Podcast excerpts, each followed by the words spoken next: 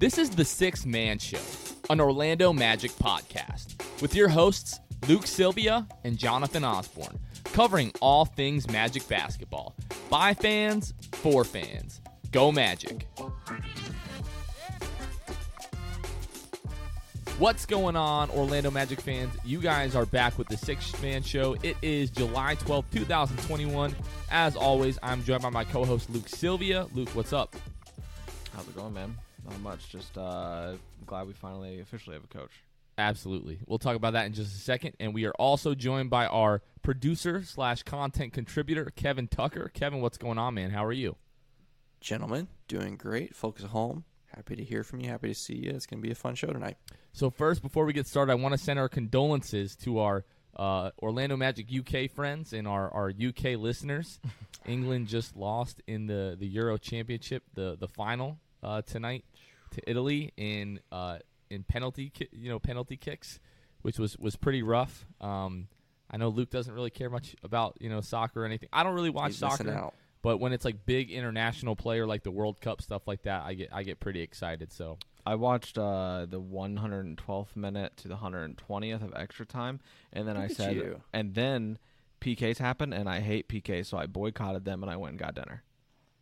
You missed, like, I mean, drama. I get it, but it's like the most exciting part of the I hate the whole PKs. Game. The entire game is about teamwork and working together to get a goal, and then all of a sudden these dudes are just scoring goals left and right to decide the game. I just don't get it. I'm not there for the PKs. I don't. Unfortunately for England, they weren't scoring goals left and right there. They missed the last three in a row. They made the two substitutions for offensive players, attackers in the last minute or two there to try to get them in there for the PKs, and they both missed. Really controversial, but pretty nice. Well, sorry, UK fans. Sorry we had to bring it up, but again, our thoughts are with you guys. It's rough, and hopefully you guys will be back in the next one. Really quickly, want to remind you guys about our draft party. So July 29th, that is a Thursday. If you guys haven't done so already, the first thing you need to do is go to orlandomagic.com, get your free tickets to the draft party at Amway. But that night before the draft party, we're going to be at Harry Buffalo right there on Church Street from 5 o'clock to 6:45, and then we'll be leaving together, walking over to Amway. We'll all sit together at the Amway and watch the draft, and hopefully we'll talk. We're going to get into our mailbag here. We've got a lot of draft questions, but hopefully that's an exciting night for the Orlando Magic. And Luke alluded to it, but the Magic have officially hired Jamal Mosley. We had our emergency podcast a few nights ago. Woj, put all the information out. We felt like it was pretty safe to go ahead and talk about that. So, so we officially have a coach. Kevin, how are you feeling about it? We haven't really heard from you on it. Man, I'm relieved, man. We've talked about this for a while. It kind of dragged on forever and ever and ever and ever. So to finally have a face at the head of the basketball side of things as far as on the court is really exciting. And especially now coming up on the draft, thinking about the style of coach we may or may not have had, maybe potentially impacting who we might be picking here the next few weeks. So all that's super interesting, and I'm excited to finally have a guy on board. If you haven't listened to it, definitely go back and listen to that podcast from last week talking about Jamal Mosley. But I'm excited. How do you feel about Mosley in particular? Yeah, I'm a fan, and it's hard not to be a fan when you listen to all the things that have been said over the last 48 hours or so all over Twitter. Former players of his, former coaches, fellow coaches, assistant coaches, and so forth.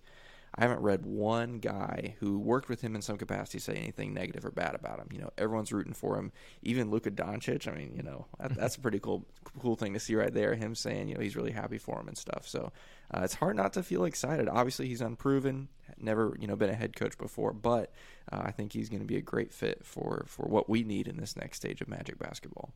Absolutely. So like we talked about, we're going to get into our mailbag episode in just a bit. The Orlando Magic news has kind of slowed down over the last couple of weeks since, now the head coach announcement has been made official, and it sounds like tomorrow, Monday, we're recording this Sunday night, but tomorrow on Monday they're going to have a Zoom, kind of press conference, with Jeff Weltman and Jamal Mosley to make the announcement official. So be on the lookout for that. I'm sure we're all excited to hear from that, but right now the Suns and the Bucks are in Milwaukee in the middle of the NBA Finals Game 3. Luke, you got a score update for us? What's going on there? I can find it here real quick while we're looking. Yeah, Kevin was saying how weird it feels that there's actually a finals game in Milwaukee. So weird. It is very odd, actually, to think about when you really think about that. But also, score update, just for our sake, because by the time this airs, everybody's going to know. But it's Suns up 6 in the second quarter, right at the start of the second quarter, so it's early. They're up 6, but it seems like it's Ayton's game right now, playing through him. And it seems like Giannis is not having a great start, which is not great considering his whole team doesn't really know what a basketball is. Yeah, especially them having this is their first home game. You know, you'd like to see the home team get off to a good start behind their home fans. And so to have them down early already, that's you'd like that's to not go down 3-0 in the series. So is that what you're saying? A problem. Yeah, yeah. I know you both picked the Suns to win in what 5 or 6. Yeah, I picked 5. I think Luke did too. Yeah. Now was that because you weren't sure about the health of Giannis, or even going in with a healthy Giannis? Were you guys still picking the Suns in 5? Healthy or not, I think I was going with the Suns. I've already said I don't really like the Bucks, and a lot of that isn't necessarily. It's not necessarily like personalities, whatever. I just don't know if Giannis can get it done unless he has a superstar cast around him. You get down to the final minutes of the game, and you just basically fill the paint and dare him to shoot. If he draws a foul, who cares? Because he's gonna take over 10 seconds and miss the free throws anyway. Khris Middleton right now, I mean, like, he was the saving grace, right? Like, closing seconds of a game recently, playoff game recently, Middleton took over, and so for me, it was that the Suns are just also like not even really to discredit the Bucks as much as I just did, but to really credit the Suns. Because of, I didn't think the Suns were going to get past the first round. So regardless of the injury situation with the Clippers and, was LeBron healthy and, all these questions, it doesn't matter. Like, the gauntlet they went through the West is tougher than the Bucks to me. The Bucks did them a favor by beating Brooklyn. I would have much rather seen a Brooklyn-Phoenix matchup, but that would have meant the possibility of, Brooklyn winning a championship, and I really didn't want that to happen. So would have been more entertaining than this. I might be wishing that it was Brooklyn just for the entertainment factor if, the Suns sweep the series. I think that the way it goes is Phoenix wins tonight, they lose the next game and what feels like a meaningless game, and then they just close out the series at home. So that's what I think. So that's why I think Suns in 5 for sure. Yeah, I was picking Suns in 5 no matter what. I just feel like it's written in the stars. Chris Paul, going to hoist Larry O'Brien. I don't know. I feel like they're the team of, I hate that term, but team of destiny. I just feel like they're on a roll and there's no stopping them right now. So I think they're in good shape. Well, so because what we saw to Khris Middleton in the Brooklyn series and in the Atlanta series, late in that series, Giannis is hurting. Middleton took over at times in that series. I thought we were going to get a lot more out of Khris Middleton than what we've gotten in this round, which is funny because in the first round, I tweeted out that, I just don't see the Bucks winning a championship unless they have a true closer for, Giannis to play with. Because like Luke said, last couple of minutes, you just pack the paint and you say, okay, Giannis, what are you going to do here? If you're going to drive to the rim, we're going to put you on the free throw line. And we all know how that typically ends up. So I picked the Bucks in 7. I thought, with the guys who, we call superstars, at some point, they just break through and they end up winning a championship. But I thought this was going to be the year for Giannis if Giannis played, because he had the hyperextension in the Atlanta series, and then it was, okay, Giannis is done. He's probably tore his ACL, and then they're like, oh, he might play, in Game 6, or he might play, if there's a Game 7. It's like, okay, so is he actually going to be able to play? And if he's healthy enough, and the first couple of games of this series, he's definitely looked healthy enough. He's been carrying the Bucks, keeping these games close, but Khris Middleton and Drew Holiday, people want to crap on, Mike Budenholzer as much as they want, and, a lot of that is warranted, but your players have to play well, and Khris Middleton and Drew Holiday especially haven't been. So, yeah, right now I'm going Suns in 5. It's not looking great for the Bucks, so I'll take the L on that. Happy for Devin Booker and Chris Paul when that comes. This could age poorly, by the way. This game's not over yet. Yeah. Very true. Very true. It just takes them waking up a little bit. They're only up 6. So. Well, look, if the Bucks end up winning in 7, I'll be like, look, I told you guys. Bucks are up 1. Bucks are up 1 right now. So that escalated quickly because they were down. Jonathan's changing his pick back. Yeah, I'm changing it back. Bucks in 7. Bucks in 7. No. So, anyways, guys, the first episode that we had Kevin on, about a month and a half ago, I think it was right after Steve Clifford had mutually parted ways with the Magic. And just about, I don't know, a week or so before that, Kevin had joined the team. Kevin reached out to us and, you know, was fans of what we were doing and, you know, just kind of offered his services in any way that he can help. So he's kind of taken over as like the producer role of the podcast. He's putting together our YouTube videos. He's putting out awesome, you know, memes and everything like that. So he's just been doing a phenomenal job. But, you know, Luke and I, you know, we realized that we hadn't really had a real chance to bring Kevin on and kind of get some of his backstory. And the way that the three of us are all kind of connected is pretty crazy. So we'll talk about that in a second. But, Kevin, for the listeners who, you know, don't know much about you or might be hearing from you for the first time, like just give them a little bit about your backstory and, you know, your Magic fandom and everything like that. Yeah, for sure, man. So my Magic fandom dates back, actually, right back here to 1999. So 99, my family moved to Central Florida. I was 7 years old, and my dad was a big basketball fan, and so we had never lived in an NBA town before. And so naturally we went to started going to some Magic games, and I just got instantly hooked. It was really cool. My the very first game I went to that, you know, that season was right after the San Antonio Spurs had won their first championship, and that was the first game I went to. I saw the San Antonio Spurs in Orlando, you know, defending champions with David Robinson and Tim Duncan and Mario Ellie and all those guys, and of course Greg Popovich. And so to be in the building for that, it was just an electric atmosphere, and I was hooked, you know, at age 7, and kind of hung around with the Magic. You know, at 7, you don't really know a whole lot, but starting in 2004 was really when I really got, I mean, just totally all in. That was obviously the year that we drafted Dwight. That offseason, you know, we traded Tracy McGrady, got Steve Francis, on and on and on. And so, but from then on, man, I have bled blue all the way through.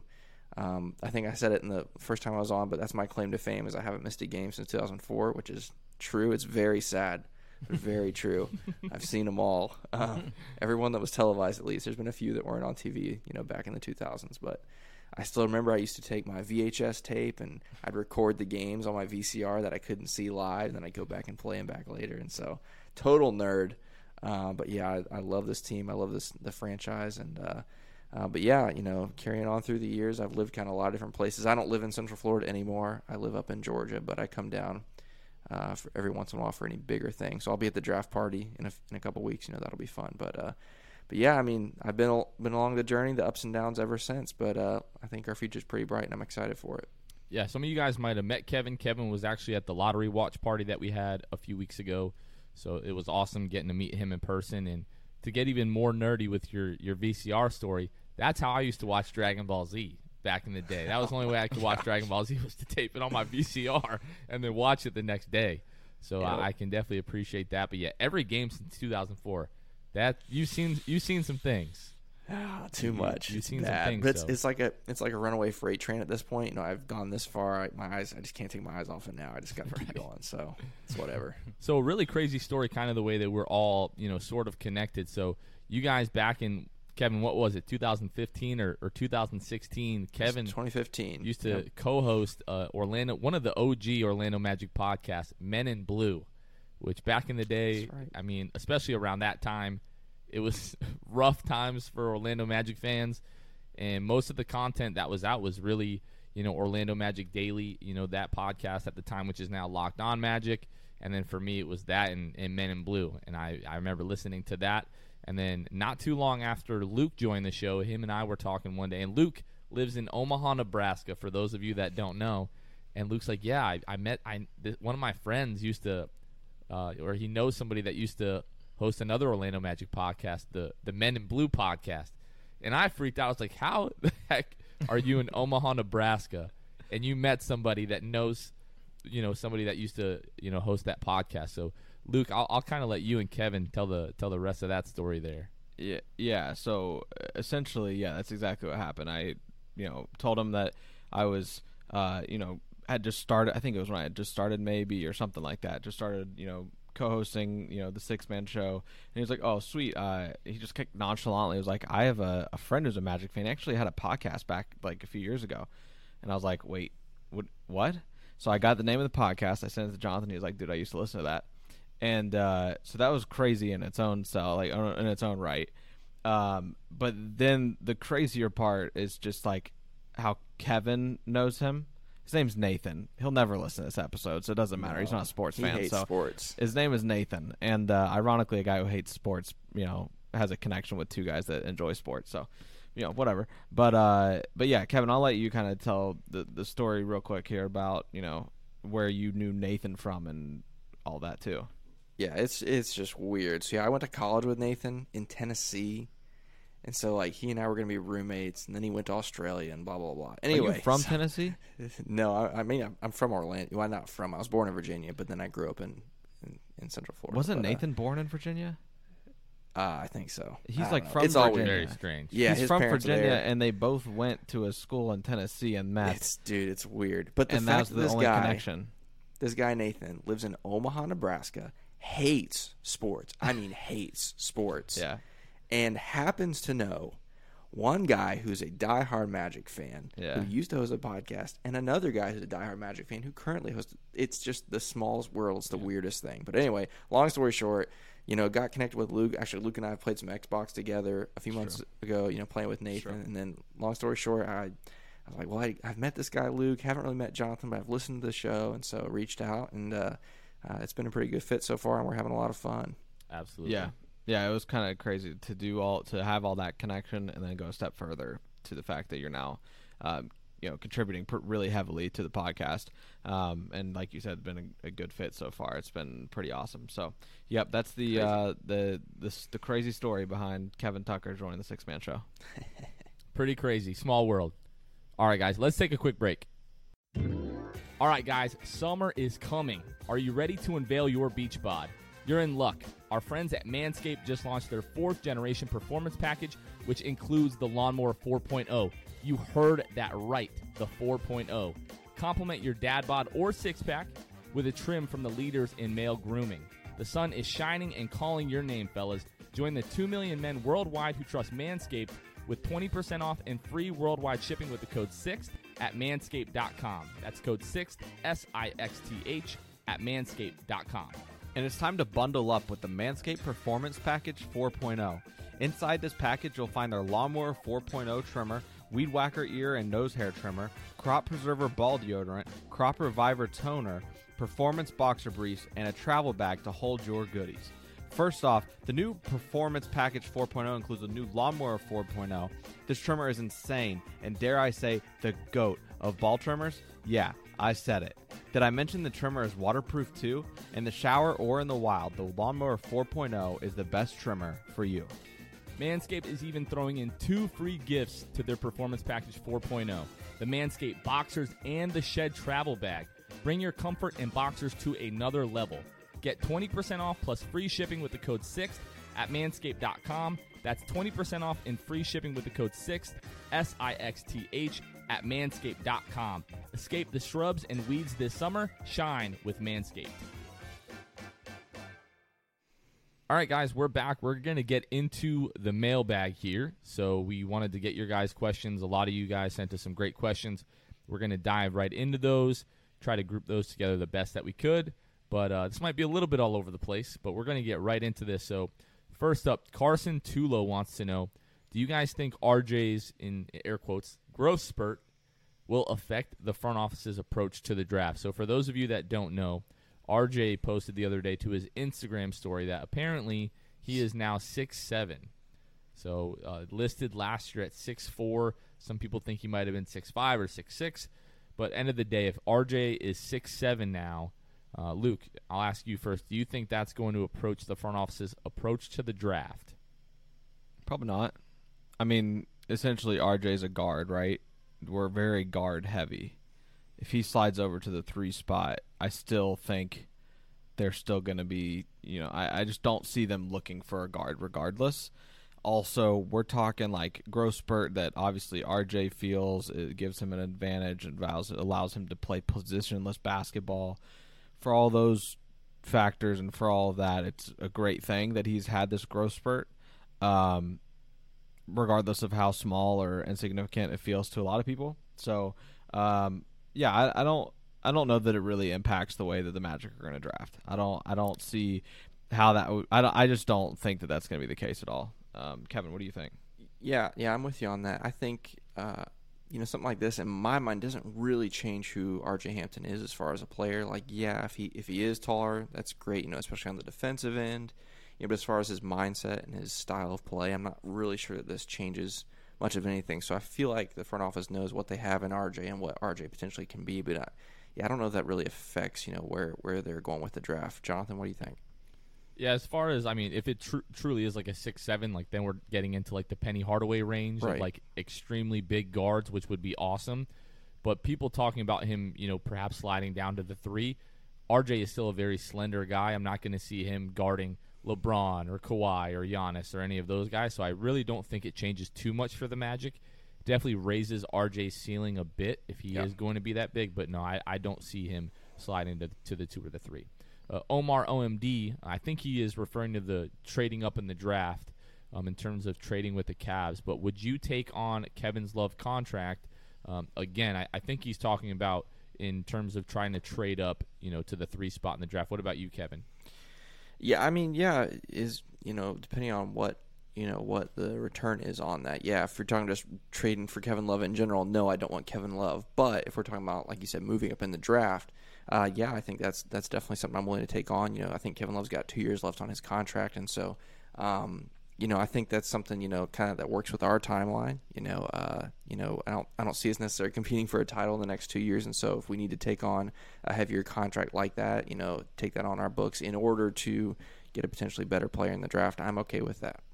Yeah, I think that, Jonathan and I talked about it, you know, back a couple months ago or something, or a couple weeks maybe, but Jonathan had brought up, you know, trade ideas and things like that, and Kevin Love was included in one of them to trade up.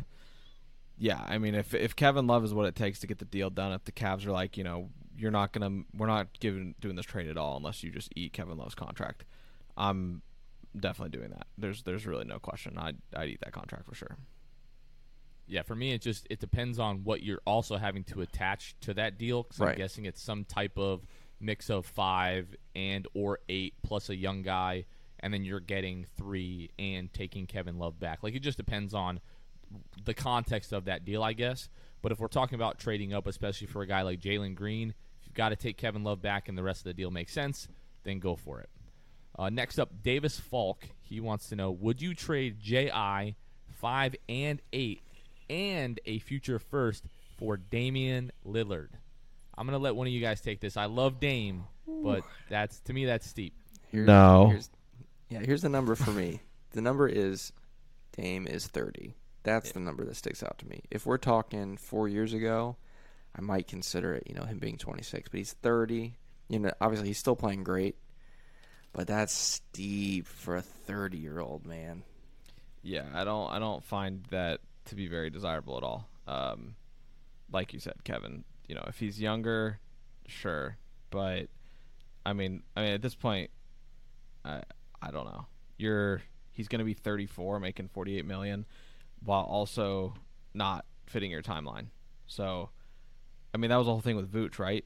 You trade him away, you trade Evan away. And the biggest reason being they just don't fit the timeline. We got a bunch of young guys. We're not trying to win right now, right? So there's no point in trading for Dame. You know, by the he's 30, so by the time, you know, hope by the time he's 34 in the last year of his contract, you're competing.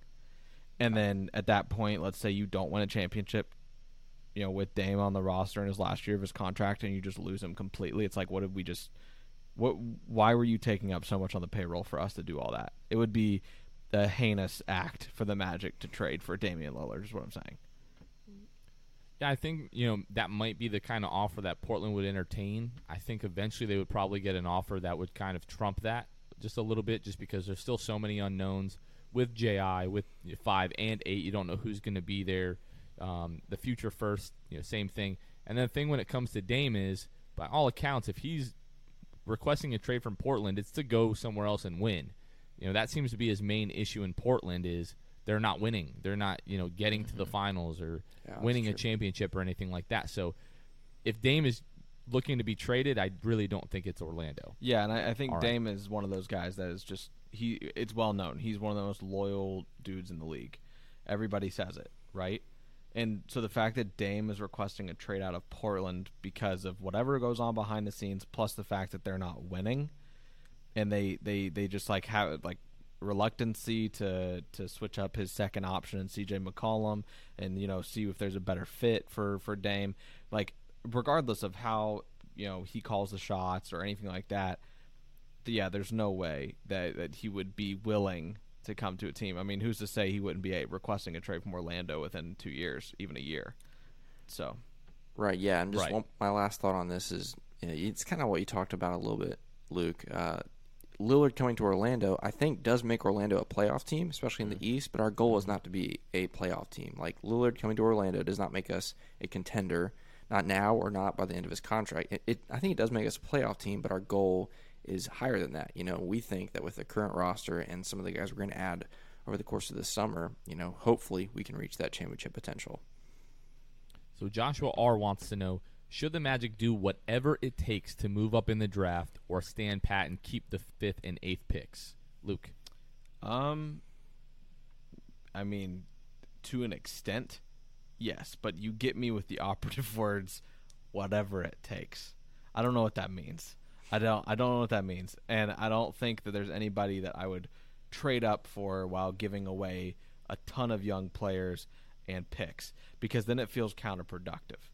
Like, this whole retooling, rebuilding thing that the Magic are in right now with all the young guys, you're not going to trade up to one, right? Unless you're giving up those guys and maybe like a vet or two, like to get a Cade Cunningham.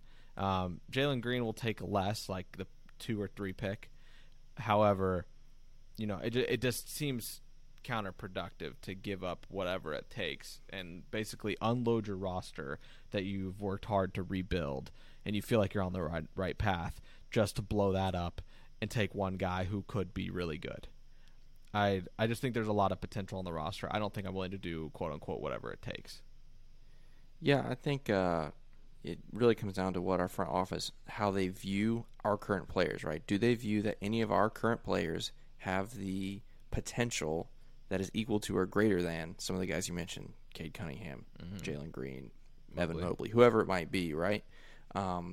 You know, some of them might say, you know, Cade Cunningham has a higher ceiling than anyone on our roster, and so maybe they do consider dealing a handful, maybe not a full handful, but a few of our guys plus picks or whatever. So if you're asking me, yeah, I'm with you. Whatever it takes, that's a really broad term and kind of scares the crap out of me. But there are definitely some deals that I would do, you know, that involve some of our young guys, we have a lot of picks in the future to move up. And it also depends, one of the things I've been saying for a while is if we are going to do a deal that moves up, we're not going to see it until draft night, if you ask me. Like, it just depends on how the chips fall, who is drafted when and such. You know, for example, if a Jalen Green is still on the board at 4, do the Magic move up to 4, that kind of thing. It's hard for me to imagine a trade happening anytime before July 29th. Yeah, I'm right there with you. In terms of, do the Magic do whatever it takes, as good as some of these guys in this draft, like the upper echelon of this draft are, like Cade, Jalen, Evan, we've mentioned these names 5 bazillion times by now. I still don't think any of those guys are on the level of like a LeBron James or, you know, a Kevin Durant or even, you know, maybe like a Luka Doncic. I feel like these guys are franchise-altering guys. I don't know if any of them I would call like a generational talent at this point. Now, if this was a LeBron James draft and looking at the roster the Magic have, yes, you do whatever it takes to move up in the draft. I don't think this is that kind of draft, as good as Cade and those other guys might be. So, no, I don't do whatever it takes. I'm willing to do some things to get Jalen Green. I will say that. But I wouldn't say whatever it takes. So, Christopher Johnson wants to know, guys, who are the best fits for Orlando at picks 5 and 8? Ooh. Kevin. Yeah, wow. That's a very there's a lot of different ways that this can go. And obviously this is a Captain Obvious statement, but again, it depends on how things fall, you know. Obviously, if someone like Jalen Green, which some mocks have Jalen Green falling to 5, clowns. I don't think that's going to happen. It's not going to happen, guys. Clowns. But if it does, Jalen Green at 5 is just a shoe-in for the Magic, right? Mm-hmm. Okay, so that's a Captain Obvious statement. But as far as some of the guys who are probably going to be around, how I envision this playing out, I envision the 5th pick being guaranteed they're going to take best player available no matter who it is, and I think they're going to swing for the fences. I think they're going to go for someone with really high potential upside. which I guess, you know, a lot of these guys are. But versus where I think at 8, I think we might go with someone maybe a little more established, maybe someone who can do a little more contributing day one. That's how I picture it. And we'll talk a little bit more about some of these other guys. But, yeah, I think at 5 they're looking at the swing for the fences type guys like Scotty Barnes or Kuminga there. Obviously, he's another big name. Homer. Okay, whatever. We'll talk about that in a little bit. But then at 8 is someone, you know, potentially more established like a Moses Moody. But, yeah, that's kind of how I'm feeling like those picks might shake out. For those who aren't aware of the dynamic here on the podcast, I'm kind of like the neutral party between Kevin and Luke. So Kevin's a big FSU guy. You guys know, you know, Luke is a UF alum. So I try to be the peacekeeper between these guys at times. That was the Homer joke when you mentioned Scotty Barnes. And we'll talk more about Scotty Barnes in a bit. But, Luke, best fits at 5 and 8. Kuminga and Moses Moody. That's it. That's it. Going straight. Because, boom. Okay. Yeah. End tweet. That's it. Like, Kuminga is the young guy you're talking about, right? One of them, right. Him and Barnes. But for me, it's Kuminga. You know, you swing for the fences with him. You know that it's going to take a few years. We just talked about Dame not fitting the timeline. Kuminga is the exact opposite of that. He is a guy who fits the timeline because the Magic aren't ready to win now. They're ready to develop. By the way, they just brought in Jamal Mosley to be head coach, who is king of what seems to be developing, and at least contributing with that development. So they brought him in for that. The quotes have been, you know, he's great with development and yada, yada. He's perfect. Kuminga's perfect. You also need you can't have too many cooks in the kitchen, for lack of a better term, really, because you have so many young guys that you want to develop. So, like, you know, Kevin also said, 8th pick, I'm glad we're on the same page as well. So, like, the 8th pick is going to be that more established guy who can come in day one. His ceiling may not be as high, but his floor is up there, and he's going to contribute in this league for a long time, specifically because of the tools he already possesses. There's not a lot of ifs with his game, and that is Moses Moody for me. So I think that would be great, because you don't want to have two super raw top 10 picks on your team when you've already got projects on the roster that go longer than any list of veterans the Magic have had recently. Like, there's a ton of projects on this team. So you swing for the fences with a raw prospect at 5, and then you just get the safe guy who's going to contribute on this team 3 years, 4 years down the road. You look to, you know, give him an extension, keep him around for a long time, because he is going to become that glue veteran in the long run. And that's Moses Moody. Yeah, for me, I'm Kuminga at 5. Like, if we're at 5 and Kuminga is there, I'm definitely that's my pick. I'm not really thinking too much about it. And then at 8, I'm still really split. You know, we've been talking the last couple of weeks. Obviously, I've been a big fan of Moses Moody for, you know, what seems like a couple of months now. And then, you know, Book Night. Some people are really high on Book Night. Some people are low on Book Night. A lot of people are kind of right in the middle, which is where I think I am. That's like a swing for the fence. But I'm also, I mean, we've talked about Alperen Sengun on this podcast a little bit and in our group chat. Kevin's shaking his head. Nah. So I've been asking Kevin to watch the film on Sengun. You watched and you're not feeling it. Nah, bro. I feel like I've seen this tape before. We've seen guys in Europe. I'm not saying he's not going to be good. I think he's going to be good. You seen Luka Doncic? Above those guys? No, he's not Luka Doncic. He's not Doncic. No, I'm just saying. You said you've seen a lot of guys overseas. Saying right. You've seen Luka. I'm saying his film that we've seen, that we saw, that I looked at this weekend, I'm like, I've seen this story before. I've seen it play out with other guys. And again, I'm not saying I think he will be a good NBA player, but is he someone I want to take at 8? No. I don't want to take him at 8 now. Now, if we trade back, which, by the way, I think that, I don't know, I think it could be possible that we trade back from 8. I don't want to dismiss that completely for some of the reasons we just mentioned, but yeah, I don't want to take him at 8. No way. So I don't think I would, if I'm Jeff and I'm sitting there on the phone calling in the pick at 8, I don't think I would have the stones to pick Sengun. Nah. Unfortunately, I don't think I'm man enough to do that. But if the Magic do that, I'll be like, I'll just be sitting in the corner, like, rub my hands together, you know, kind of excited about that. But for me, it's Kuminga and Moody at 5 and 8. So, and then Peter 59 Pickler wants to know, if the Magic keep 5 and 8, what do you think the rotation will be next season, Luke? Rotation. So the rotation next year. For me, it just, like, there's so many questions with this because it just depends on who they take. Right? Yeah, I mean, so your eventual roster, like, fully healthy. I'm not going to say start of the season because then I'm omitting Markelle, who is inevitably going to kick somebody out of the rotation, right? So, but not until like January, you know? Right. But you know, that's the one that I essentially am comfortable giving, I guess, because at that point I would, you know, it'd be safe to assume that, you know, some guys are just in the rotation. So I really don't know, to be honest. That's my answer. I mean, you have Markelle at the 1. Do you bring in Cole at the 2 and let him play? We saw they can coexist. Are they starting, you know, or when Markelle is back? Is that what happens? And then I mean, I don't know. I really don't know. I mean, you have Chuma and J.I., and then you have Wendell Carter. And I think that's some type of mix of your starting 5, at least. Right. And the other biggest, you know, there's a lot of different things here. The biggest one to me is we've never seen Jamal Mosley coach. We don't know what kind of team he likes to put out there.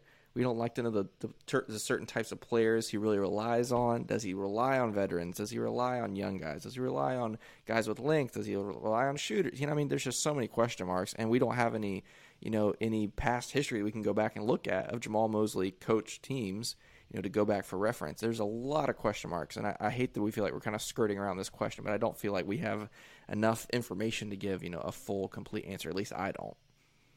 I like the point that you made about the fact that, you know, we don't know really too much about Mosley, because my whole thinking behind this was, okay, if Clifford was here, I have a pretty good feeling on the way that this would play out.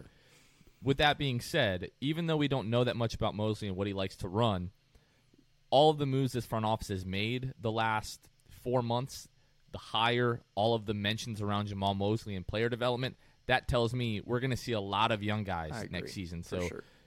Start of the season, I think it's going to be probably something like Cole and RJ. They might start the season together, you know, at the 1 and the 2, and just kind of be interchangeable. And then Chuma, J.I., Wendell Carter, I think those guys are going to be your 3, 4, and 5 from day one, no matter what happens. And then when Markelle comes back, I think he slides right back into the starting point guard role. And then, I don't know, if Cole takes a leap and is the better player, I really don't know. Like, there's so many questions, like you said. I'm excited to see what's going to happen with RJ and Cole going into the next season, because I don't know who's going to be better. At the end of the season, I thought it was Cole, but now just things that I've seen out of RJ, and we've had different interviews and just heard other people talk about him, and now I'm really high on RJ Hampton as well. So I really don't know. But like you said, we don't have a great answer. Well, I'm sorry, Peter 59. Well, and we pretty much great just name though. Yeah, great name. So we just touched on basically the starting 5, right? If we're really talking about rotation, that's where this gets so freaking tricky.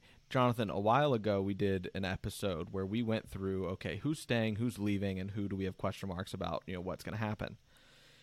I'm going to just list real quick, because when it comes to rotation, ideally in the NBA you have a rotation of 8 to 10 guys, and some coaches maybe just 9. So basically right now you've got Gary Harris, Markelle Fultz, J.I., Mo, Wendell Carter, Cole, Chuma, MCW, R.J. Hampton. I'm not done, and that's 9. Dwayne Bacon, your first pick, your second pick. Probably, I honestly am kind of hopeful for Mo Wagner. And then maybe like 2 free agents, 1 free agent if Ennis is back. So, dude, who is in the rotation? Yeah. Because, like, I mean, that we were going to have a hard time with the rotation, even if Steve Clifford was still the head coach. But like Kevin already said, you bring in Jamal Mosley, who knows what the rotation is going to be? Yeah. And to be totally honest, I somehow completely forgot about Gary Harris. Yeah, so that's right. Gary Harris probably starts to start the season. Yeah, so that's what I was going to say. This all comes down. We don't have enough information to answer this question yet. I will say we're not going to know for a while. This is my opportunity to make a prediction. I do think that Gary Harris. I don't think he's going to be on the roster at the end of the season. You know, he's expiring. I have a feeling he's going to be dealt before the deadline. I think that the writing's on the wall for that. But the biggest reason being is because of the things we just mentioned. You know, he occupies a position where we're going to have a lot of other guys who need more playing time to develop.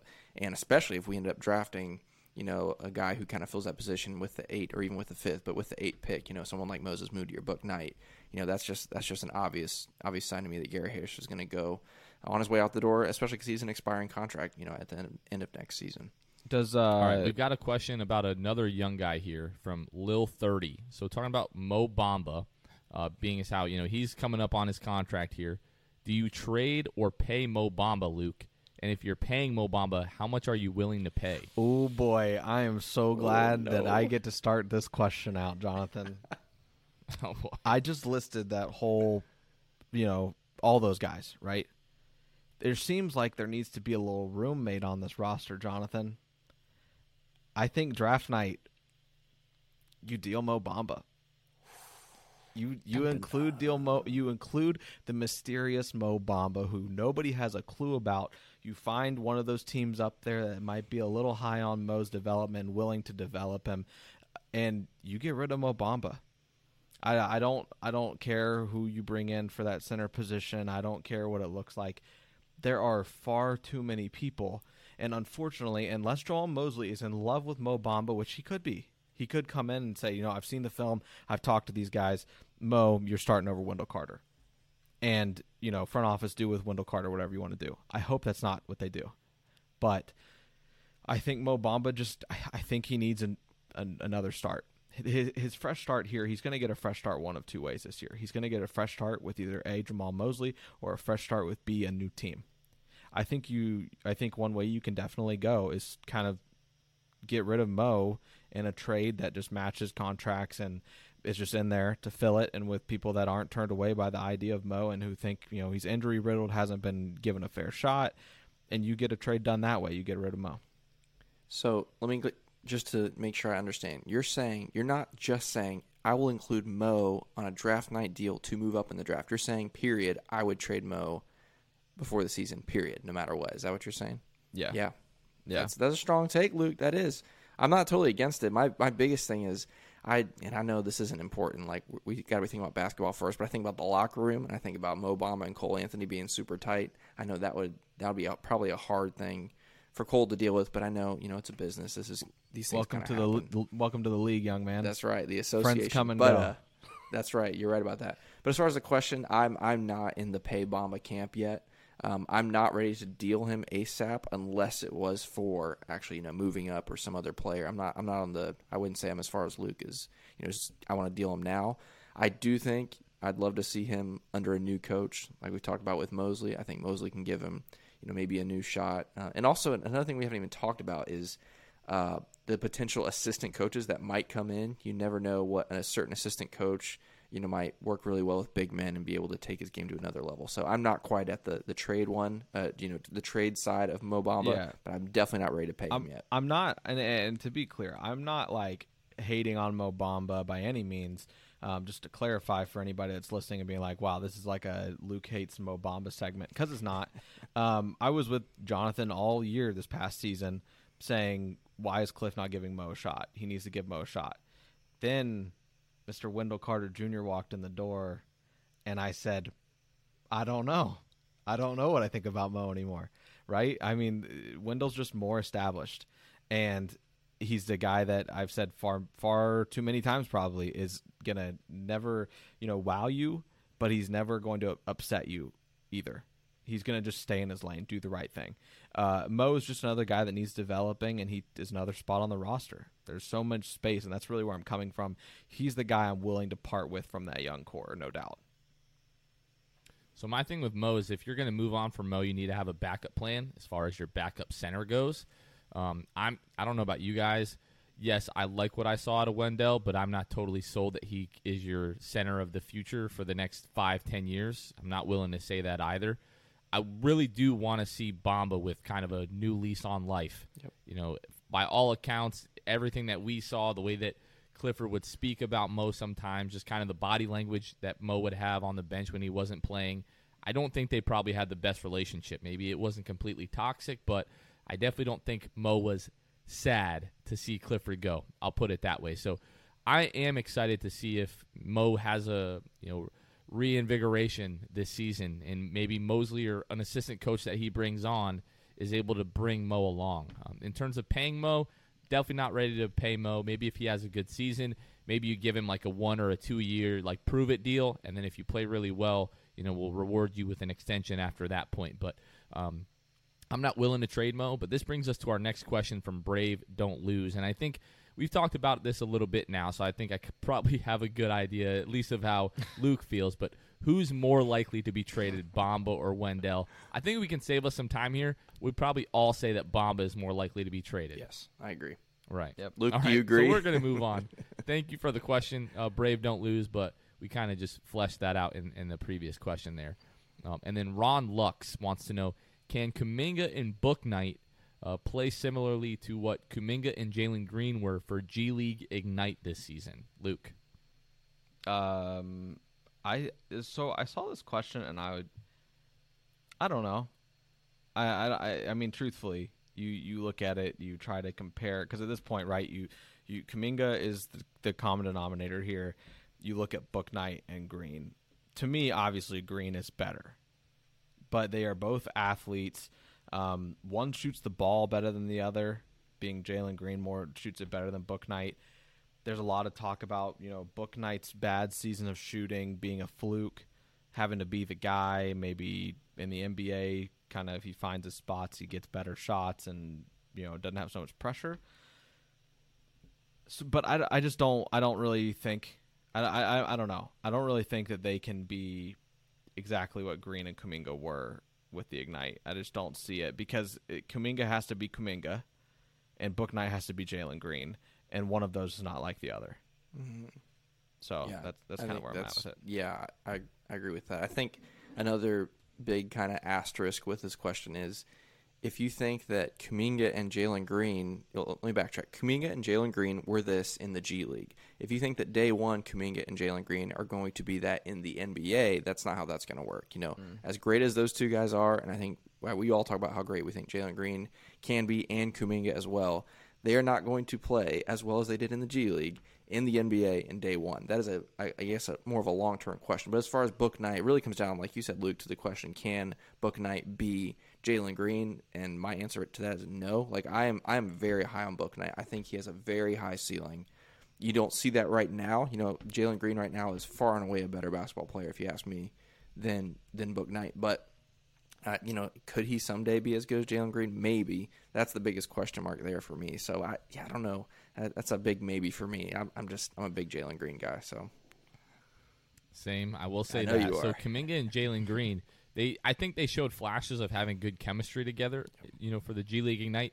But at the same time, it was mostly like a glorified audition, right, you know, for the NBA. So there were some times where it was like, okay, it's my turn to do this. Okay, it's Jalen's turn, and they kind of went back and forth. So I don't know that I want to see that. If you know, Kuminga and Bouknight are. I mean, Kuminga and Jalen aren't going to end up on the Magic together. That would just be a crazy turn of events. It'd be, you know, an all-time great draft for a team, in my opinion. But if we end up with Kuminga and Bouknight, which it's very possible that we do, picking those guys at 5 and 8, it's a tough question because, like Kevin said, they're not going to, you know, be quite as good as they were in the G League and the NBA from day one. But can that duo be successful in the NBA eventually? I would say absolutely yes. Next up, we have Dylan Donut 386, awesome username. This is where things are going to get heated, I think. Barnes or Kuminga, and I'll ask Kevin first. Yeah, so I feel like I messed up earlier. I mistakenly led with Scotty Barnes, and that initially made some people react, thinking I would pick Scotty Barnes over Kuminga. I would not. I do like Scotty Barnes. I think he has a very high ceiling, and the biggest difference I think between Kuminga and Barnes is the level at which they would contribute day one. I think Scotty Barnes, day one, is very good at some things that are very important right now in the NBA. He is a good defender. He has incredible athleticism, and he is a great distributor, passer, you know, visionary of the basketball. I think day one, Scotty Barnes is going to be better, but I would still take Kuminga because of the long term. Like we talked about the swing for the fences. I think his ceiling is probably higher, especially given what our roster is and what it needs. Because Scotty Barnes is, that's the other thing about Scotty Barnes, he's a ball handler. Like, he loves to be on the ball, loves to run the offense, which I think he's good at, but we've also got other guys on our roster that are good at that as well. So I feel like I need to backtrack. I'm still taking Kuminga if he's there at 5. So there's that. Luke. Yeah, I mean, I'm taking Kuminga. I mean, we you know, Jonathan and I, we talked about it. We were going over the draft prospects. To me, it's just between the two, I don't really think it's close. I really don't. I think Kuminga is more of a project, I would say, but I just don't trust Barnes would develop a jump shot in any regard, and who's to say that he's even going to really try to, but I think that he should, obviously. There's just Kuminga, man, like I've said as well, he turns the corner, it's get out of the way. Like, he is just a dude that jumps off the screen to me. Barnes is great, obviously. And I could end up eating my words. Barnes could end up having a better career than Kuminga. That would not shock me at all, because Kuminga has a longer way to go developmentally to me than Barnes does. Barnes' body is NBA ready, all that stuff. But I'm just willing to take the chance on Kuminga. I think that if you're willing to do a project, Kuminga is the guy that you do it with. I don't think that, I just don't think it's worth to take it, Barnes over Kuminga. So in terms of, Barnes versus Kuminga and just kind of what their potential are as prospects, like you mentioned, Kevin, like day one, Scotty Barnes is going to come in and he's going to be able to contribute because he does two things, in my opinion, really, really well. Defends at a high level, and he's a great ball handler, especially in transition. Now, in terms of his prospects of, creating space at the NBA level in the half court, and being able to get to the rim on a consistent basis, that's really where it stops and starts for me with Scotty Barnes. I think Kuminga's got like the quicker first step. He's going to be the guy that, as time goes on, is going to be the guy that, could be like the guy on a team. I just don't see Scotty Barnes ever getting to that as the primary ball handler. Like Kuminga, they've got kind of similar body types, bigger guys, both pretty much NBA ready bodies. But Kuminga, again, like in terms of in the half court, I just see him being the guy that is going to be able to develop into a guy just able to get his own shot basically whenever he wants. Scotty Barnes with the ball in his hands in the half court just doesn't seem as fluid as we saw flashes out of Kuminga. So I think we're pretty much in unison on that. And I'm sorry that I know the someone that you mentioned at the beginning of your take there, Kevin, was me. That no, it's my fault. I led with him. It's on me. It's on me. And Luke, is any of your Kuminga over Barnes a little bit of your UF bias? I didn't want Jonathan Isaac, so we'll just say that. Yeah. Oh, okay, so that's a yes. All right. There is bias, so but I still do think Kuminga is better. No, fair enough. Uh-huh. So Skinny Burn, we've got another good username here. What free agents would you like to sign this offseason to fill our roster? You're not filling much. There we go. Luke kind of laid it out perfectly a few minutes ago. You're just going to have so many spots accounted for on this roster. What free agents would I like to sign? Kawhi Leonard. That's not going to happen. You know what I'm saying? Yeah, not to mention we don't have a lot of money. That's the other thing. Yeah. That's the other thing. Especially once we add in two top 10 picks, their salaries, there's not a lot of money to go around. So not only is there not a lot of spots, there's not a lot of money. We're not going to see any splashes, real splashes in free agency. I think, and Jonathan, who would we talk about, on an episode some time ago, talking about kind of shooters that were going to be free agents. Batum, you mentioned Batum. Yeah, so there's guys that you can add. I wouldn't want to add a young guy. If anything, I just want veteran presence. I think if the Magic kind of shock the fan base and trade Mo Bamba on draft night or any time before the season starts, you could go after a vet who's just on the younger side for being called a vet. Cody Zeller. He's a center who could come in and be an influence in the locker room. He's not bad. We're not asking him to be a superstar. I think he averaged like 11 a game this year. He's 6'11". You've got other options there as well. Kind of looking at the free agency as far as centers go, Rashawn Holmes being one of them, who I love, but Rashawn Holmes is a center and he's 6'10". So there's just, question marks there as well. But regardless, whoever you bring in needs to be a veteran, needs to be somebody who's not going to expect to take up all the limelight. I'm not asking Dwight Howard to come in here. I'm not trying to get, any of those guys like that. Relive the glory days. I am good. I have had enough nostalgia excitement in the last month of being a Magic fan with Penny Hardaway. I don't want to deal with Dwight, but also not to mention the drama that would probably come with, Dwight with the media and all that kind of stuff. So, yeah, I think for me it's just got to be a veteran who's not going to bring up any drama for you. I don't want Enes Kanter. I know he's on that list too as a center. These are all hypotheticals if Mo Bamba were to get traded, though. Here's one for you. We just had a Mavericks coach leave Dallas, come to Orlando. The Mavericks have a center who's a free agent. Boban, come to Orlando. Bobby. Bring back Toby, too. Yes. Can you imagine that? That'd be so funny. But, oh, my gosh. Boban, that would just be hilarious. That'd be the new taco fall. Dude, that would be so Orlando. Fun. Be Instead so of we fun. Want taco, they'd be chanting, we want Boban at games. No. The one guy that I've thought about that I really don't think we would have a shot at, but a guy that actually tweeted about the Jamal Mosley hire today, J.J. Redick. J.J. Redick is the kind of veteran that I think we're talking about that, I think at this point in his career, he's really just going to be ring chasing. Yeah. Mm-hmm. He had that long streak at the beginning of his career. It was like 14 years where he made the playoffs every single year that, came to an end. But I don't see that happening. But J.J. Redick is a guy that I would absolutely love to have back. Another on Dallas guy, not for long, but he was Dallas for a little bit this past year, Exactly. All right.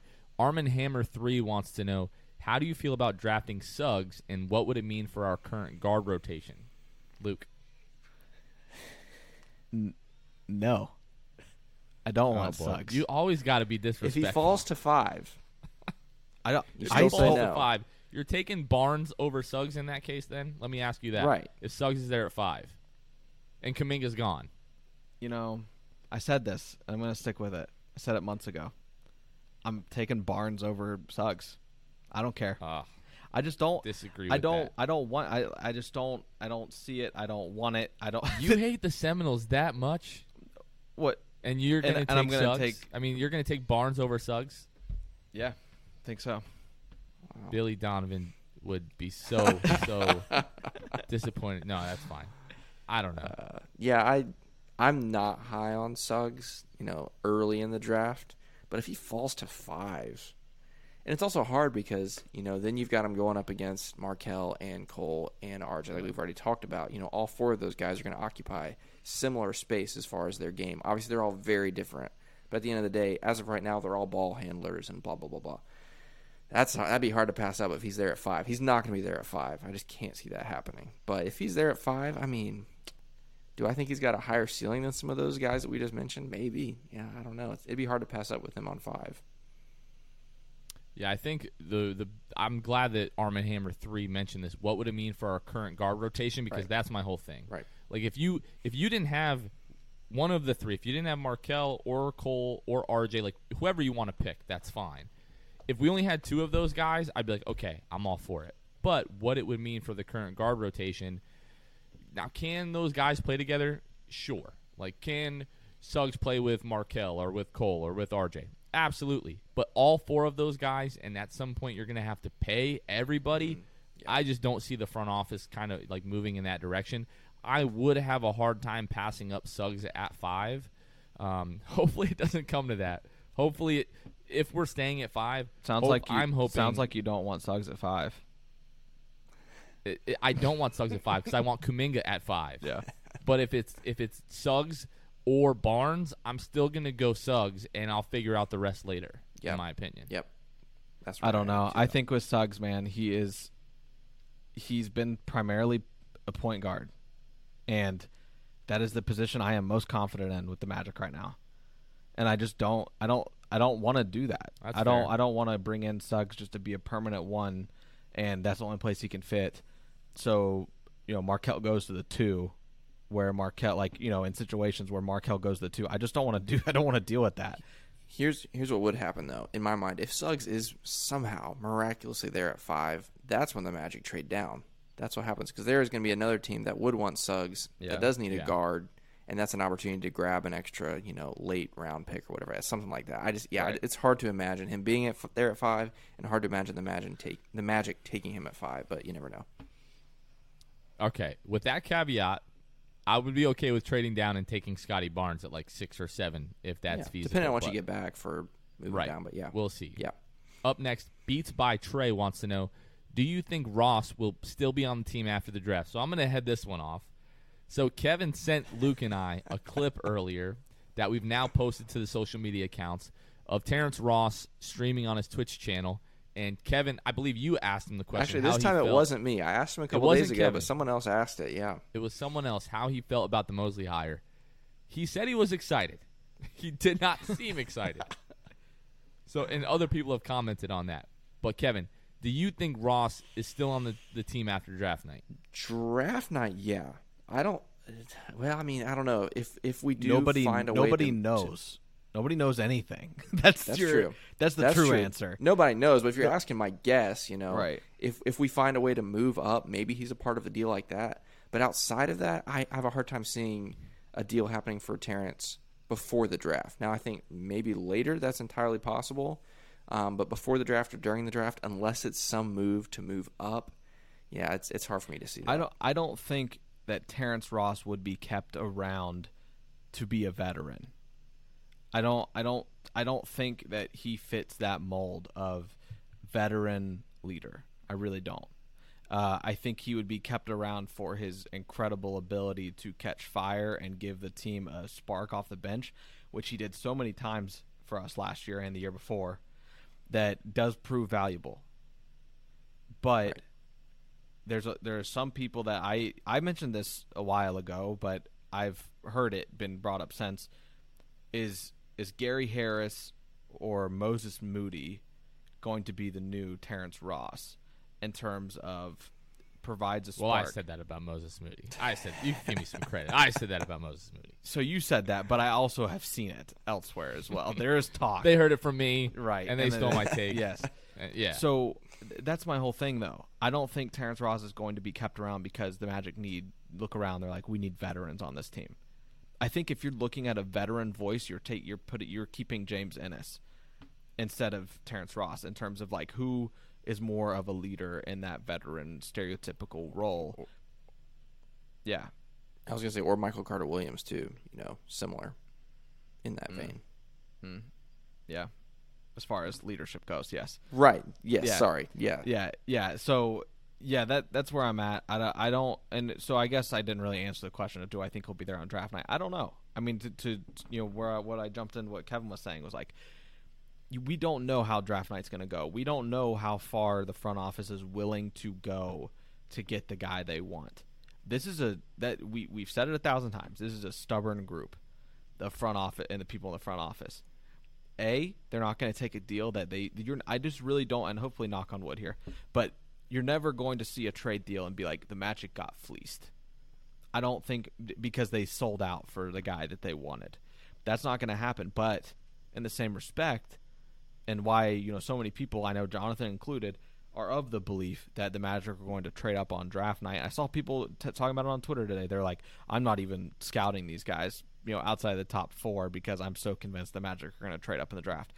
It's a fair point. It's a fair point. If the Magic can do it, they're going to do it because in the same way they are reluctant to, you know, trade people for, you know, for it to not look like they got fleeced and whatnot. I think it's in the same vein that, like, they're going to do what they have to get the guy that they are sold on. And that's the reason I think Terrence Ross could be part of a trade deal. Who's to say he's not? But in my opinion, I don't think he will be traded on draft night, but I am not. You told me, if you tell me now, like, you can see the future and Terrence Ross is not on the roster come, you know, after the draft, I'd be like, yeah, I'm not really shocked, honestly. Yeah, and I think another thing you just mentioned, this is the first time that this front office, as stubborn as they've been and all those things you just mentioned, which is totally right, this is the first time the front office has had an arsenal of you know chips that they can throw in right here as far as like all the draft picks they acquired over the trade deadline, the young guys that we have, right, of course, but they're just like us. They know that there's too many people to sit at the table. If you think about the young guys we have now, the young guys we're going to draft this year, the young guys we're going to draft next year, the young guys on and on and on, all these picks, it doesn't add up. And so they know that at some point, you know, they're going to have to package all this stuff together for something, whether it's to move up in the draft or something, whether it's to do a, you know, a deal, you know, this year, next year for some superstar to bring in and really solidify and move the team up to the next level, whatever it is. This is the first time this front office has had this many assets that they could use in a potential move like that. So I think it's possible. So I am going to say yes. I'm fairly certain that Terrence is still going to be on the team after the draft because of the fact that, again, a lot's going to play into who we draft. And if the opportunity is there to move up and you have to include Terrence Ross in that deal, of course you do it, especially if it means getting a guy like Jalen Green who plays a similar position and similar role to what Terrence Ross is going to do. That being said, if you end up with Barnes and or Kuminga and Moses Moody or James Bouknight, right? I still think it would behoove the Magic to keep Terrence Ross in the role that he's going to. You know, everyone knows he's going to be the sixth man, the flamethrower off of the bench. Points are going to have to come from somewhere on this team. Even though the goal is player development, it is still a goal to be competitive and win games. Player development only goes so far until you're not building winning habits, and we saw that in the Rob Hennigan era. With that being said, once Markelle Fultz comes back in January, at that point, in my opinion, Terrence Ross is totally expendable. He's going to want to play for a contender. Contenders are going to be looking to acquire a guy like Terrence Ross at the deadline. It happens every year. And then at the trade deadline, maybe that's when you're able to move on from a guy like Terrence Ross. Yeah, and especially because his contract. Sorry, especially because his contract is very tradable. This year I think he makes 12.5, and it declines the following year. So I very think it's tradable. Still 13 this year, and then it's like 12.5 the following year, 12.5, and then 11. But you're right; it's going to continue to get cheaper, so it's not going to be a hard contract to move by any means. Cole Chuma wants to know what happens if we draft Keon Johnson. So I want to say this. I don't think there's any chance the Magic draft Keon Johnson at 5. So no chance. In this hypothetical scenario, we are assuming that they're drafting Keon Johnson at 8. And with some of the other candidates, I guess, at that pick, Scotty Barnes or Jonathan Kuminga, in my opinion, it doesn't make a lot of sense to then draft Keon Johnson at 8. Now, maybe if you're telling me the Magic takes Suggs at 5, then maybe Keon Johnson makes sense at 8. But I don't know, Luke. What do you think? I mean, I've said it. Like, the dude he jumps out. If you watch Keon Johnson tape, defensively, he absolutely jumps out. The notes that I made on our episode a while ago was incredible defender, can finish well, and does possess scoring upside. Averaged 11 a game, 1.1 steals. His lateral quickness is off the charts. He's an athlete.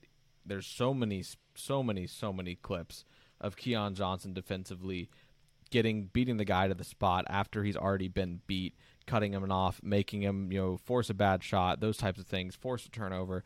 He is one of those guys that Mosley, being a defensive guy, would love a Keon Johnson. That being said, I don't know if I'm there offensively with Keon Johnson, but I wouldn't hate it at 8, but if Moody is on the board and the Magic select Keon Johnson, my TV is going right through the window. So that's how that would play out, because I do love Moses Moody at 8 that much, and I'm so convinced of him, which means the Magic aren't going to take him. But yeah, I don't hate Keon Johnson at all. I think that I'm going to be rooting for Keon Johnson. I mean, he's a guy who hustles and does all the right things. So a big fan of Keon Johnson. Just don't know if I think the Magic would take him. Yeah, I think for me, there's 3 guys that occupy a similar role, similar position, who could be there at 8. It's Moody, it's Bouknight, and it's Johnson. And for me, he's at the bottom of the list, So I think if all 3 of those guys are available, I think Luke hit it on the head. Great defensively, but with the offensive potential of those other 2 guys, they would be over Johnson to me. So I would be surprised if that happened, but that's just me personally. I'd take the other 2 guys. And I'm taking Şengün over Keon Johnson. Just throwing that out there. All right, Ricky wants to know, what do you guys think the odds are of Darrell Armstrong coming back to Orlando as an assistant under Jamal Mosley? Yeah, I'd say it's impossible to have odds, right? But I would love it. Percentage chance, right? Gosh, I mean, that's hard to say. He hasn't gone with Rick Carlisle yet, at least not as of this recording. He didn't follow Rick Carlisle to Indiana, so that's, potentially a good sign that he might be looking for something else. But I don't know, 50-50. I don't know. It's really hard to put a number on. I don't know how close they were as far as their relationship and working relationship. But I don't know any Magic fan that wouldn't love to see Darrell Armstrong on the bench. Yeah, I think with him, I mean, how long has he been in Dallas? A long time. Wow. A long time. I think he was there when they won in 2011. I think he was like 2009 or 2010 he got there. So, yeah, I mean, he's been there a long time. Maybe this is a guy who just likes where he's at. And Jonathan and I, when we talked about it, what are the chances like Daryl Armstrong just gets thrown a bone and gets an interview, you know? But my thing with him was he's been there so long in the same spot. I either think, A, he loves it there and is just never going to leave, and he's cool with being an assistant. He's lived out glory days on the big stage with being with Orlando and whatnot, but like maybe that's the case. Or B, do we have our reservations about Daryl Armstrong as a coach because he hasn't left. He hasn't got – I've never heard his name in coaching interviews. There's just not much out there about Daryl Armstrong, the coach, to me. I'm sure there's tons of stories of players that love him, and obviously he's a good coach because he's been there forever. But there are some like little red flags about Daryl Armstrong, but not to the point where I wouldn't welcome him as an assistant coach. He's been in the league long enough. He knows the ropes, and Jamal Mosley knows him. If Jamal Mosley, you know, knows him well enough and there is a good enough rapport and he loves him as much as Luka Doncic loves Jamal Mosley, then maybe we see Daryl Armstrong on the sideline, but I really don't know. I would say the chances are very low, and I'm only saying that because when this question got brought up to us, I went and searched to see what people in Dallas are saying about Daryl Armstrong, and I've read a couple of reports about the fact that the Mavericks want to keep some level of continuity with the new coaching staff, and Daryl Armstrong is one of the leading candidates of the assistants that would stick around.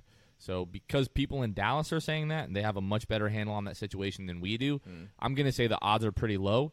With that being said, I would love to see the original Flash back in Orlando as an assistant coach under Jamal Mosley. Orlando Magic Hall of Famer on the coaching staff. Like, it doesn't get any better than that. That would be so fun. All right, the last question that we have is from Brock Magic 2. He wants us to rank these players in order of star potential. And to me, this is one of the toughest questions that we've had. Yeah. I think it's a really good question. Jonathan Isaac, Chuma Okeke, Jonathan Kuminga, or Scotty Barnes? I hate this question because it's so tough. I hate this question too. I've been dreading this one ever since we saw it. With me, before we get into this, I want to say we are like literally splitting hairs when it comes to a lot of these guys. Right. Because my opinion, I'm going to go ahead and people are going to call me a homer or whatever. That's fine. I'm going to put Jonathan Isaac number one because of the fact, and obviously the health is the biggest question with this, and we all know that. But star potential, we already know that Jonathan Isaac is elite at something in the NBA. Jonathan Isaac, I don't care. Anybody can come to a conversation with me. Jonathan Isaac is a top 5 defender in the NBA when he's healthy. Right. So, in my opinion, we already know that's what we're getting out of him. Jonathan Isaac ever becomes a 17, 18-point-per-game scorer, the kid's going to be an all-star. It's just as simple as that, in my opinion. I keep saying that phrase so much, and I'm trying to bring that back. Of course, my opinion. It's what I'm saying. But, so apart from that, it comes down to Chuma, Jonathan Kuminga, and Scotty Barnes for me. Chuma Okeke, I think, has the potential to be really good. People are comparing him. We've heard Terrence Ross and Jonathan Isaac have both compared Chuma Okeke to Kawhi Leonard. Do I think Chuma is going to be Kawhi Leonard? No, because we just haven't seen many guys that have been Kawhi Leonard, right? So I would probably say Jonathan Kuminga would be number two for me just because there's a lot of question marks. He's a guy that has a lot of upside, but there's so many things that we don't know about him. But if we're talking about Jonathan Kuminga versus Scotty Barnes and star potential, we've all already said that we would rather have Jonathan Kuminga. So obviously we think he's got more star potential than Scotty Barnes does. Yeah. So the question comes down to Chuma Okeke versus Scotty Barnes, and I don't really know how I feel about that. What do you guys think? I was going to say until you just said that. I thought maybe we might all agree that Jonathan Isaac's at the top and Scotty Barnes at the bottom, and it's the middle two that we're deciding. But it sounds like you might be deciding between Okeke and Barnes. For me, yeah, Jonathan Isaac's at the top for everything you just mentioned, and because we have seen flashes of an offensive game. I was in the building in Indiana when he had his career high, 26, 27, whatever it was. He looked incredible. He was so good, and that night I was like, oh my gosh, this is happening. We've got our Kevin Durant. Okay, not Kevin Durant, but you know what I'm saying. He was great. But so yeah, he's at number one for me. And it's hard with Kuminga and Barnes because we've never seen them play in the NBA, but also because we've seen them play in two very different places, right? We've seen Kuminga play in the G League. We've seen Scotty Barnes play for the mighty Florida State Seminoles, all that kind of stuff. But also Florida State is known to be, Leonard Hamilton is known to spread the wealth. Like the guys at Florida State right now, they don't play a lot. Barnes came off the bench, didn't he? Exactly. He came off the bench, right. And so despite being a top-level recruit and now being a top-level potential draft pick, He came off the bench, but that's just the structure there. So it's hard to judge those guys. But yeah, if I were to do it, just rapid fire, I'd go Jonathan Isaac, I'd go Kuminga, I'd go Okeke, and I'd go Scotty Barnes. It could be totally backwards. It might be totally backwards, but just based on what I've seen so far, that's my order. So my list is for two reasons. I think there's a genuine possibility that this is the truth. Also, I'm being contrarian. Shocker, I know. Number one, I have Jonathan Kuminga. I just think that he's so young, man. Like, he's, 18? He's not even 19 yet, and he just was averaging 17 and 8 amongst, dudes that have seen it all in the NBA, guys trying to fight for their spot. Like, in one of the most, dog-eat-dog worlds that there are in the G League, because there's so many different careers and walks of life there, he was averaging 17 and 8 as an 18-year-old, and I don't think enough people really have taken a step back to realize how insane that is. It's the first year that it happened. He's one of the first guy. He's a part of the inaugural group of people that are playing in the G League at age 18. And we didn't know how it was going to go, and just the fact that Kuminga showed as many flashes as he was to be that guy, being in the spotlight for those whatever it was, I don't even know, 13 games or something like that in the G League. So there is a lot that could happen with Kuminga. He's, like I said, he's 18. His birthday's in October. He is going to be starting the season just fresh, right? He is so raw, and we've said it 1,000 times. So that's my reason, is we just don't know. And I think the question marks are what's making me put Kuminga one. And that's what makes this question so difficult, because there are these players are in so many different parts of their career. Chuma just played his first season with the Magic. J.I. is way more established than all of those dudes probably combined. So it's hard not to put J.I. one, but in this respect, I think I'm going Kuminga, J.I., Chuma, and Scotty Barnes. Well, so the thing that I'll say, and I guess this isn't totally fair to introduce to this conversation because we're talking about star potential, but I would say that Jonathan Kuminga, if we're talking about who has the both ends of the spectrum, who could be the best, but who also has the lowest floor, you could argue that Jonathan Kuminga has the lowest floor, and we know what Jonathan Isaac and Chuma Okeke, what their floor is, right? So, no, I think you both made great points.